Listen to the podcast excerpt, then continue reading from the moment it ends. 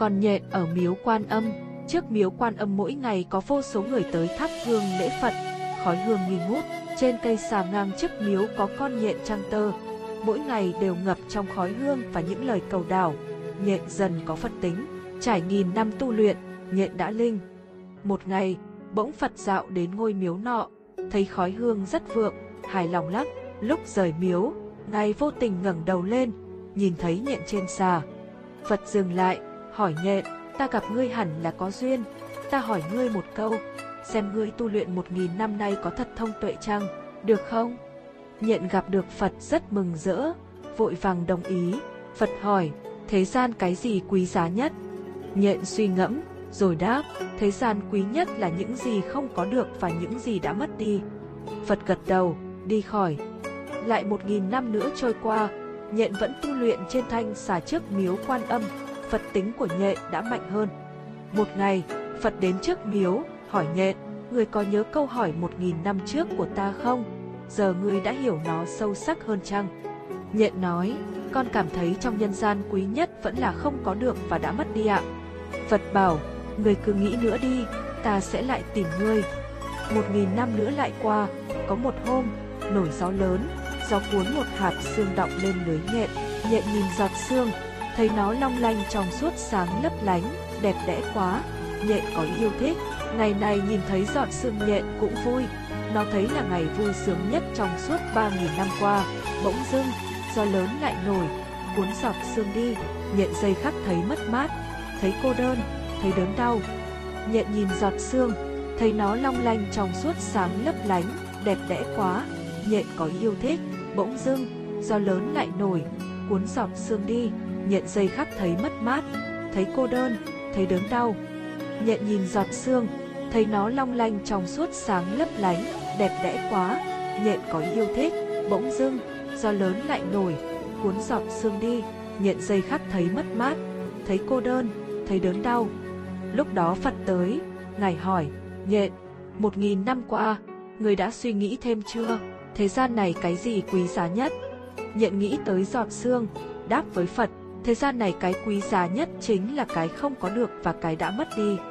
Phật nói, tốt, nếu ngươi đã nhận thức như thế, ta cho ngươi một lần vào sống cõi người nhé. Và thế, nhện đầu thay vào một nhà quan lại, thành tiểu thư đài cát, bố mẹ đặt tên cho nàng là Châu Nhi, thoáng chốc Châu Nhi đã 16, thành thiếu nữ xinh đẹp kiểu điệu, duyên dáng. Hôm đó, tân trạng nguyên cam lộc đỗ đầu khoa, nhà vua quyết định mở tiệc mừng sau vườn ngự uyển. Rất nhiều người đẹp tới yến tiệc, trong đó có Châu Nhi và Trường Phong công chúa. Trạng nguyên trổ tài thi ca trên tiệc, nhiều tài nghệ khiến mọi thiếu nữ trong bữa tiệc đều phải lòng. Nhưng Châu Nhi không hề lo âu cũng không ghen, bởi nàng biết chàng là mối nhân duyên mà Phật đã đưa tới dành cho nàng. Qua vài ngày, tình cờ Châu Nhi theo mẹ lên miếu lễ Phật, cũng lúc Cam Lộc đưa mẹ tới miếu. Sau khi lễ Phật, hai vị mẫu thân ngồi nói chuyện, Châu Nhi và Cam Lộc thì tới hành lang tâm sự. Châu Nhi vui lắm, cuối cùng nàng đã có thể ở bên người nàng yêu, nhưng Cam Lộc dường như quá khách sáo. Châu Nhi nói với Cam Lộc, chàng còn nhớ việc 16 năm trước của con nhện trên xà miếu quan âm trăng. Cam Lộc kinh ngạc, hỏi, Châu Nhi cô nương, cô thật xinh đẹp, ai cũng hâm mộ, nên trí tưởng tượng của cô cũng hơi quá nhiều chăng. Nói đoạn, chàng cùng mẹ chàng đi khỏi đó. Châu Nhi về nhà, nghĩ, Phật đã an bài mối nhân duyên này, vì sao không để cho chàng nhớ ra chuyện cũ, Cam Lộc vì sao lại không hề có cảm tình với ta. Vài ngày sau, vua có chiếu ban cho trạng Nguyên Cam Lộc sánh duyên cùng công chúa Trường Phong. Châu Nhi được sánh duyên với thái tử Tri Thụ, tin như sấm động giữa trời quang. Nàng không hiểu vì sao Phật tàn nhẫn với nàng thế. Châu Nhi đau khổ, bỏ ăn uống, Nam Khô nhắm mắt nghĩ ngợi đau đớn. Vài ngày sau linh hồn nàng sắp thoát khỏi thân xác sinh mệnh thoi thóp. Thái tử Chi Thụ biết tin, vội vàng tới, phục xuống bên giường nói với nàng. Hôm đó, trong những cô gái giữa bữa tiệc sau vườn thượng uyển, ta vừa gặp nàng đã thấy yêu thương. Ta đã khốn khổ cầu xin phụ vương để cha ta cho phép cưới nàng. Nếu như nàng chết, thì ta còn sống làm chi? Nói đoạn rút gươm tự sát. Và giây khắc ấy Phật xuất hiện. Phật nói với linh hồn sắp liệt thể xác Châu Nhi, nhện, ngươi đã từng nghĩ ra, giọt xương, cam lộc là do ai mang đến bên ngươi chăng? là gió, Trường Phong mang tới đấy, rồi gió lại mang nó đi. Cam Lộc thuộc về công chúa Trường Phong, anh ta chỉ là một khúc nhạc thêm ngắn ngủi vào sinh mệnh ngươi mà thôi. Còn Thái tử chi thụ chính là cái cây nhỏ trước cửa miếu quan âm đó. Anh ta đã ngắm ngươi ba nghìn năm, yêu ngươi ba nghìn năm, nhưng ngươi chưa hề cúi xuống nhìn anh ta. Nhện, ta lại đến hỏi ngươi, thế gian này cái gì là quý giá nhất? Nhện nghe ra sự thật, chợt tỉnh ngộ, nàng nói với Phật. Thế gian này cái quý nhất không phải là thứ không có được và đã mất đi, mà là hạnh phúc hiện đang nắm giữ. Vừa nói xong, Phật đã đi mất, linh hồn Châu Nhi quay lại thân xác, mở mắt ra, thấy thái tử chi thụ định tự sát, nàng vội đỡ lấy thanh kiếm. Thế gian này cái quý nhất không phải là thứ không có được và đã mất đi, mà là hạnh phúc hiện đang nắm giữ.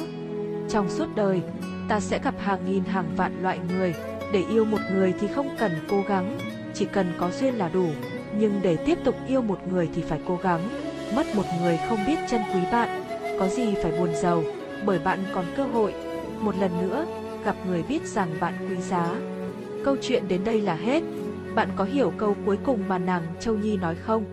Thời gian này cái quý nhất không phải là thứ không có được và đã mất đi, mà là hạnh phúc hiện đang nắm giữ. Trong suốt đời ta, sẽ gặp hàng nghìn hàng vạn loại người. Để yêu một người thì không cần cố gắng, chỉ cần có duyên là đủ. Nhưng để tiếp tục yêu một người thì phải cố gắng.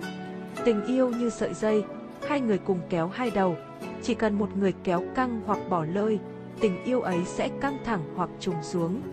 Vậy khi bạn đi kiếm người ở đầu kia dây, hãy cân nhắc, hoặc bạn có quá nhiều sợi dây tình cảm, hoặc bạn cứ liên tục tìm cái mới, hoặc khi dây đã đứt, bạn không còn can đảm hay lòng tin, tình yêu để đi tìm một tình yêu mới nữa. Bất kể thế nào, khi sợi dây đó đứt, bạn chỉ mất đi một người không yêu bạn, nhưng người đó đã mất đi một người yêu họ. Mất một người không biết trân quý bạn, có gì phải buồn giàu. Bởi bạn còn cơ hội, một lần nữa, gặp người biết rằng bạn quý giá. Y định nghĩa, nhân là phần chính có năng lực phát sanh, duyên là phần phụ để hỗ trợ cho nhân phát sanh ra sự vật. Nhân duyên là một định lý. Theo đó, mọi sự vật trong vũ trụ đều có nhân duyên phối hợp với nhau mà thành. Khi nhân duyên đã hết, sự vật ấy sẽ không còn. 2. Thí dụ, hạt đậu là nhân, phải có người gieo trồng, có đất, nước, không khí, tia nắng mặt trời là những phần phụ. Chúng hòa hợp lại, làm cho hạt đậu nảy mầm, ra lá, lớn lên rồi đơm bông, kết trái, như cái chén ta dùng để ăn cơm, đất là nhân, người thợ, khuôn, nước, lửa nung là phần phụ phối hợp với nhau làm thành cái chén. 3. Những đặc điểm của lý nhân duyên Nhân duyên là một định lý hiện thực, nêu rõ mọi sự vật được hình thành đều do nhân duyên phối hợp mà sanh ra, cho nên lý nhân duyên chi phối tất cả sự vật. 4. Sự ứng dụng của lý nhân duyên Chúng ta cần phải hiểu rõ lý nhân duyên để thấy được sự thật của cuộc đời. Nhờ đó nó giúp cho chúng ta tu học ngày càng tinh tấn hơn, nhất là trong các trường hợp. Một lý nhân duyên cho chúng ta biết, mọi sự vật, pháp do nhân duyên phối hợp chớ không phải sự vật có thật mà nhân duyên cũng chỉ là sự vật, chúng cũng do sự hòa hợp mà thành chớ không có thật.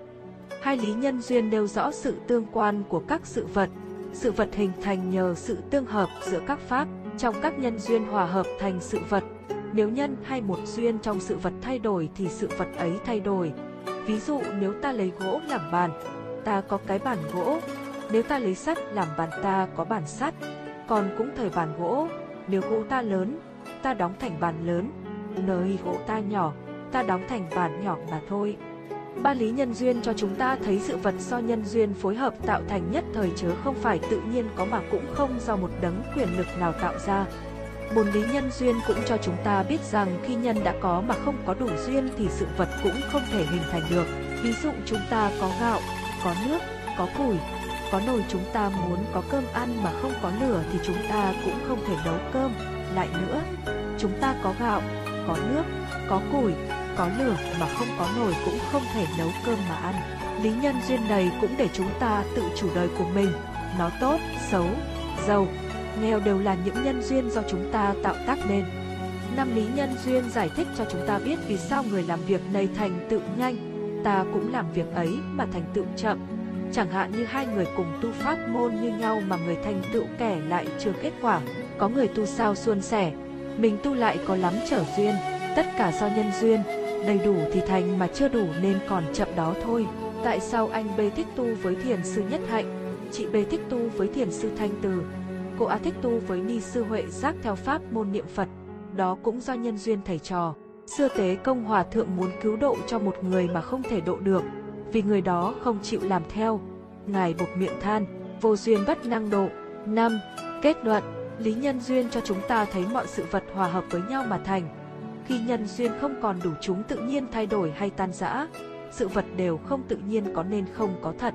Hiểu được như thế chúng ta sẽ dễ dàng tu học, dễ dàng thực hành hạnh bố thí, nhìn đời là một tuồng nguyện hóa, tan hợp đều do nhân duyên, nhờ đó tích cực tạo cho mình một đời sống an lạc, tự tại và giải thoát.